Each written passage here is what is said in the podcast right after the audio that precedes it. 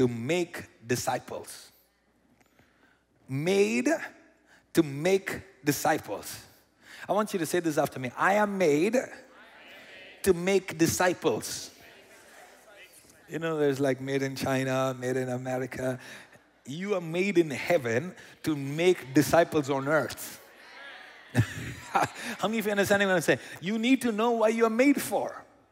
You, you get what I'm saying? There is, there is a purpose that you are made for. You are made to the salvation of many. The purpose that God created you is not to just be a nice Christian or a nice believer.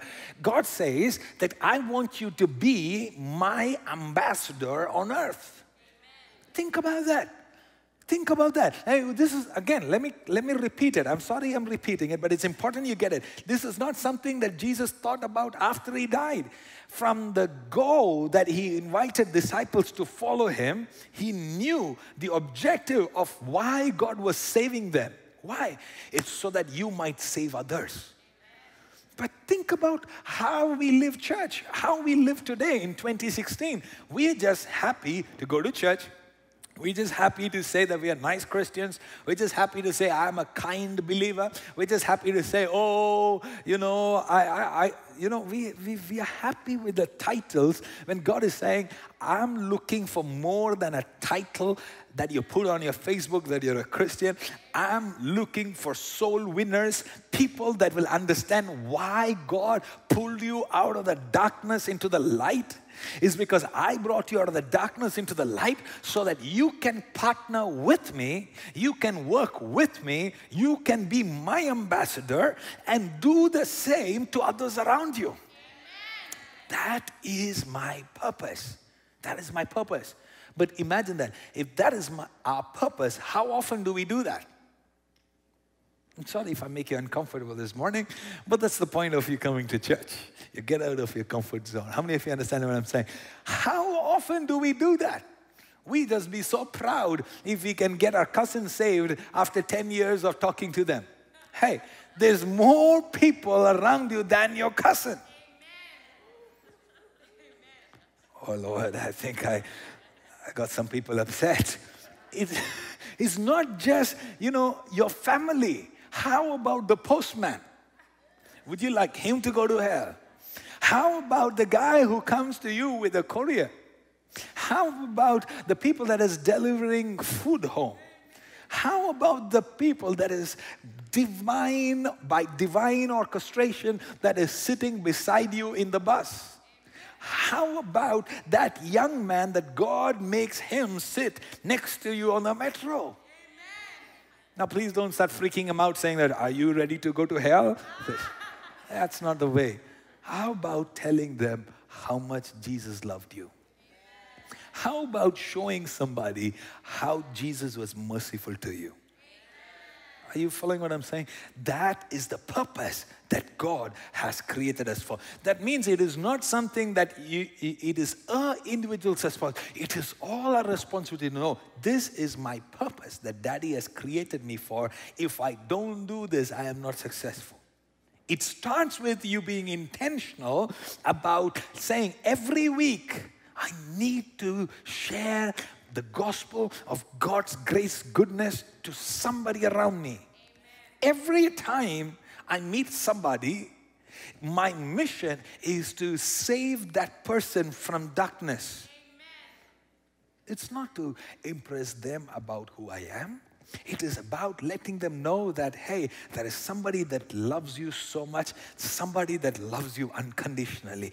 That is the objective that I am made for. I am made to make disciples. That is my destiny. So, no matter what you get out of my mouth, it is going to have one purpose it is to pluck you out of the clutches of hell. That is the one purpose. The one purpose that I live and breathe for is to save you from darkness. Oof. Can you imagine that? Every single friend that associates with you, you have one purpose it is to pluck them out of darkness. You may do that with a smile. You may do that with a kind act. You may do that with generosity, but you have to be intentional about why God created you. Do you understand what I'm saying? Does it matter today?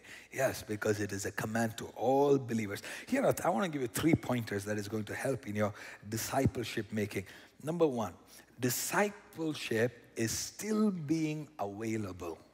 That's the first thing that I want you to understand about making disciples is that it is your availability. It is your availability. Now, if you study the book of Acts in chapter 2, and then if you read the book of Acts chapter 4, there were 3,000 people that were saved in one go. And then Acts chapter 4, it talks about how it grew to 5,000 people. Imagine how many people were together in the upper room? 120. How many apostles were there? 11. They had to get, get, get others later on, right? And how many got saved? 3,000. Later on, it talks about 5,000. Can you imagine how impossible it would be practically for each of them to disciple every single person?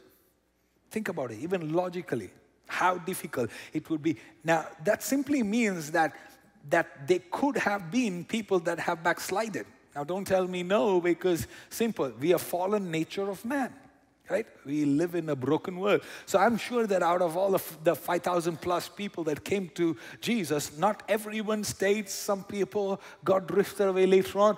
Did that discourage the church from saying, okay, because few people backslide that I'm going to stop um, doing what I'm doing and stop the conversion? Some people have suggested this to me. Say, you know what, you should slow down with all the people that are getting saved and baptized and just work on the discipleship. I don't agree with that.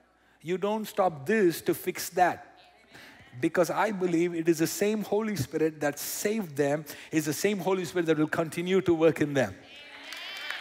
Are you following what I say? Because sometimes people think, oh, okay, Holy Spirit did the job of saving them. Now let man take over. No It's the same Holy Spirit that, that continues to lead them. And, and some people will come to church and some people will drop out. It is normal human tendency, and that doesn't mean that we quit doing what we are doing. We continue being available. And that is what the disciples did. They continued being available. They continued preaching the gospel. They continued doing what God had assigned them to do. And God did what He alone can do. So the question is are you available for your friends? Are you available for your family? Are you being intentional about the fact that, hey, it, it, it is not up to you to save everyone, it is up to Jesus to save. There was a sister who said, You know, I, I tried so much, but my family didn't listen to me, so I'm very discouraged to share the gospel. I said, You know what? the Bible says that when somebody, when somebody rejects you, when somebody don't accept you, the disciples were encouraged to just pat the dust off and walk away to the next assignment. Your assignment doesn't end with one uncle telling no to you. Find the other uncle. Your family rejects you, there is another family out there. There is needy people out there. There are immigrants coming into this city. There are people out there that are looking for the truth. So if there are some people that rejects you, it's not because they hate you, it's just it's not God's time to bring them. I was there was somebody I was talking to, and they were saying how how amazingly they were drawn to this place and how they got converted just like that. The, I, I keep hearing that stories over and over again. The other day somebody was saying, and 13 years they've been. The last Sunday, uh, somebody who got saved, he said, my mother was in a Pentecostal church for 30 years. He said, I didn't want to do anything with with the church. In fact, because of her, I went away from God. He said that one Sunday the Holy Spirit spoke, touched her heart. Boom, she changed her mind. She said, I'm going to get saved. And I, I told her, I said, the fault is not your mother's and the credit is not belonging to Emmanuel Church. It is just that it was God's time to draw you in. Are you following? We need, we need to understand there is God's timing that is involved. There's God's time. So your duty is to be available. Your duty is to love. Your duty is to continue. Some people because they are intimidated, they stop being the light. They're like, oh, every time I come to you, uh, uh, Andrew, you're always talking about Jesus, Jesus. Oh, Carla, every time you open your mouth, you're talking Jesus. Hey, you're not going to stop me from talking Jesus because I am made to make you a follower of Jesus. I am made. The purpose of my making is to save you from the darkness and bring you to the light. So, how can you make me shut my mouth? Are you fine? I am made for this. This is, it's, it's, it's, it's, it's, like, it's like telling the microphone, hey, I don't like you being a microphone. Can you stop being a microphone? How about for one week just become like an egg maker or, you know, try something new for this week. Hey, the microphone will say, I am made for one purpose. I'm going to live for one purpose. I'm going to die being that. You are made to be the light. Don't let anybody convince you otherwise. Just with the most amount of grace and love and kindness, without judgment, continue to be the light you never know when God will put in their heart. I, was, I keep hearing these stories every week. Believe me, as one brother was saying that, you know, that there was this person that they kept sharing the gospel, but they were the most angry and upset with that individual and refused to have a conversation, but they continued being the light and being helped. God opened an opportunity, a need in their life, and they came searching because they knew where to go for the light. Do your friends know that you are a light carrier? Do your friends know? Because I, I, remember one, when one person got saved, they came into the church and they saw this other friend that they knew from the club. And they walked up to this, this, this person and said, How come you never told me about Jesus? And that person was so uncomfortable, wanted to run away from there. Why? Every single time they met in club, this individual never gave that opportunity to tell them, hey, there is hope. Do your friends know that you are the person they need to go to to find hope? Amen. Does your Facebook, you, you, you have all the time in the world to talk about Beyonce and what are the other people in the line? What's that? X Factor and I don't know, I have to learn some things. And then you have all the time to write all those posts, but how much time do you take to tell people there is hope in their life? You know, you never know. Some of your closest friends may be wanting to kill themselves. And you will never know until one day somebody tells you, this guy passed away. This guy died. Are you available to be the light in this century. It is a very serious thought that we need to think about. Second, this is going to make some people upset, but that's what we do. I, I, tell people, I said, there are some people that loves what God is doing in this place. Some people hates what God is doing in this place. I like it that way. We don't want lukewarm people. I don't want people to say, I'm, I'm just going for the sake of it. I hope we make you angry enough to get out of here or to stay here and get to work.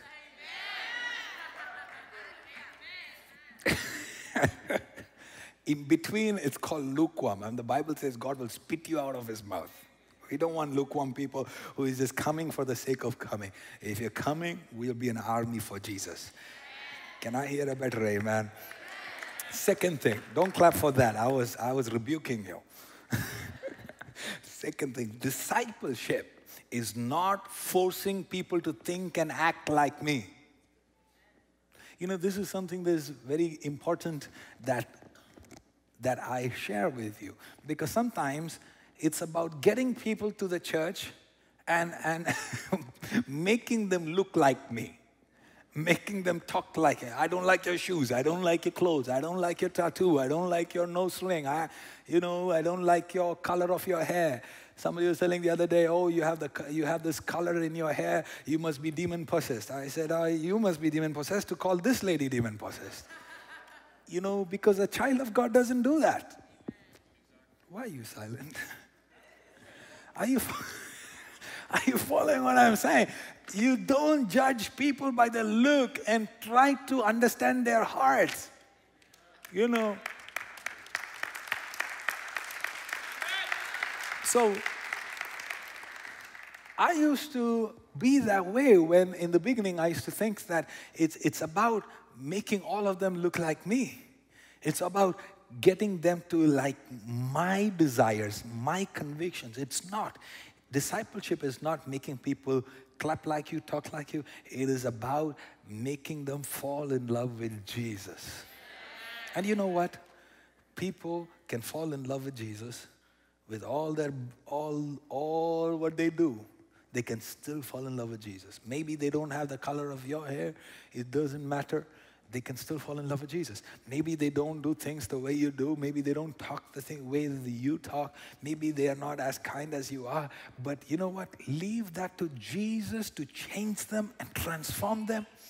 It is not forcing people to look like you, be like you. It is about making them fall in love with Jesus. When they fall in love with Jesus, Jesus will fix them.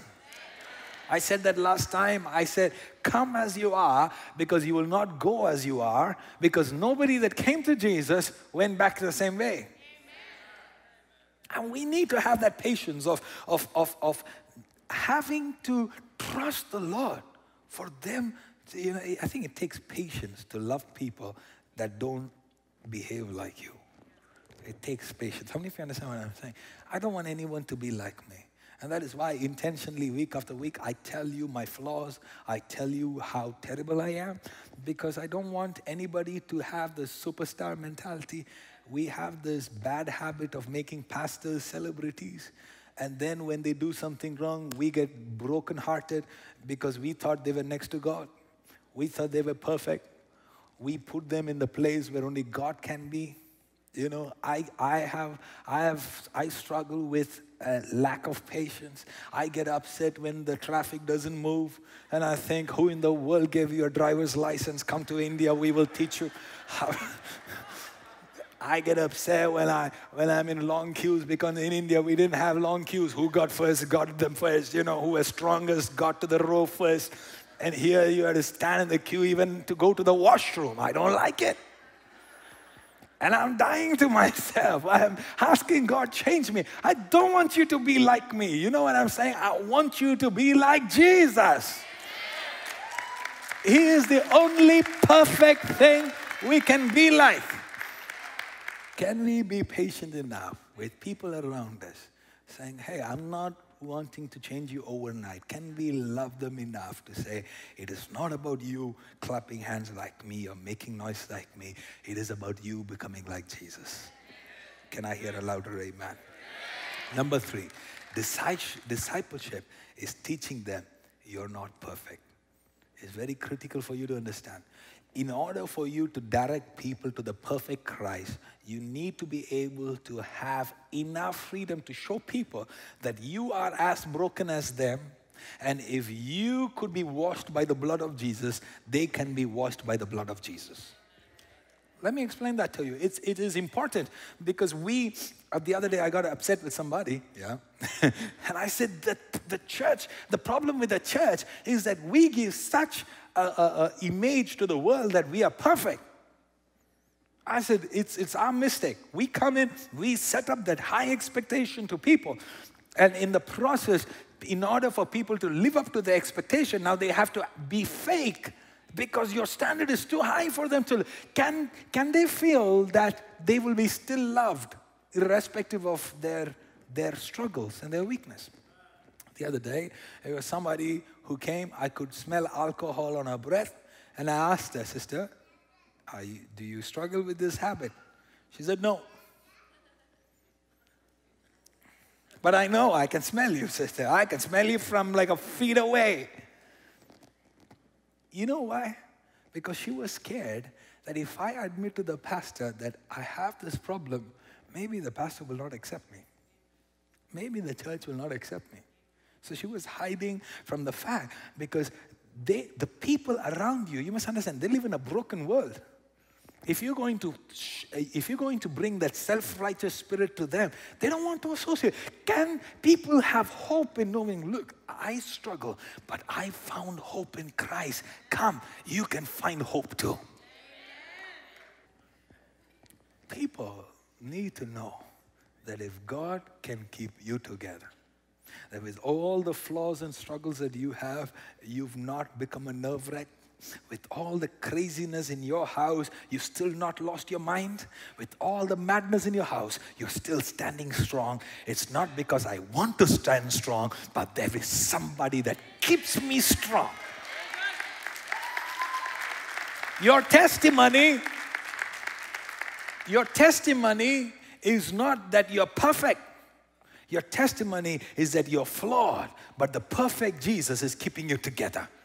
That there is hope in this generation because if it wasn't for Jesus, I would have divorced her. If it wasn't for Jesus, she would have divorced me. If it wasn't for Jesus, I would have killed somebody. If it wasn't for Jesus, I would be in a mental hospital. If it wasn't for Jesus, I would be behind bars. But because of Jesus, I am here alive and well.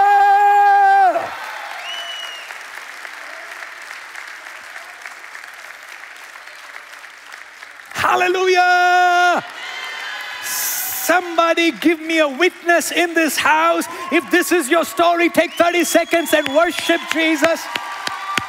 Thank you, Jesus.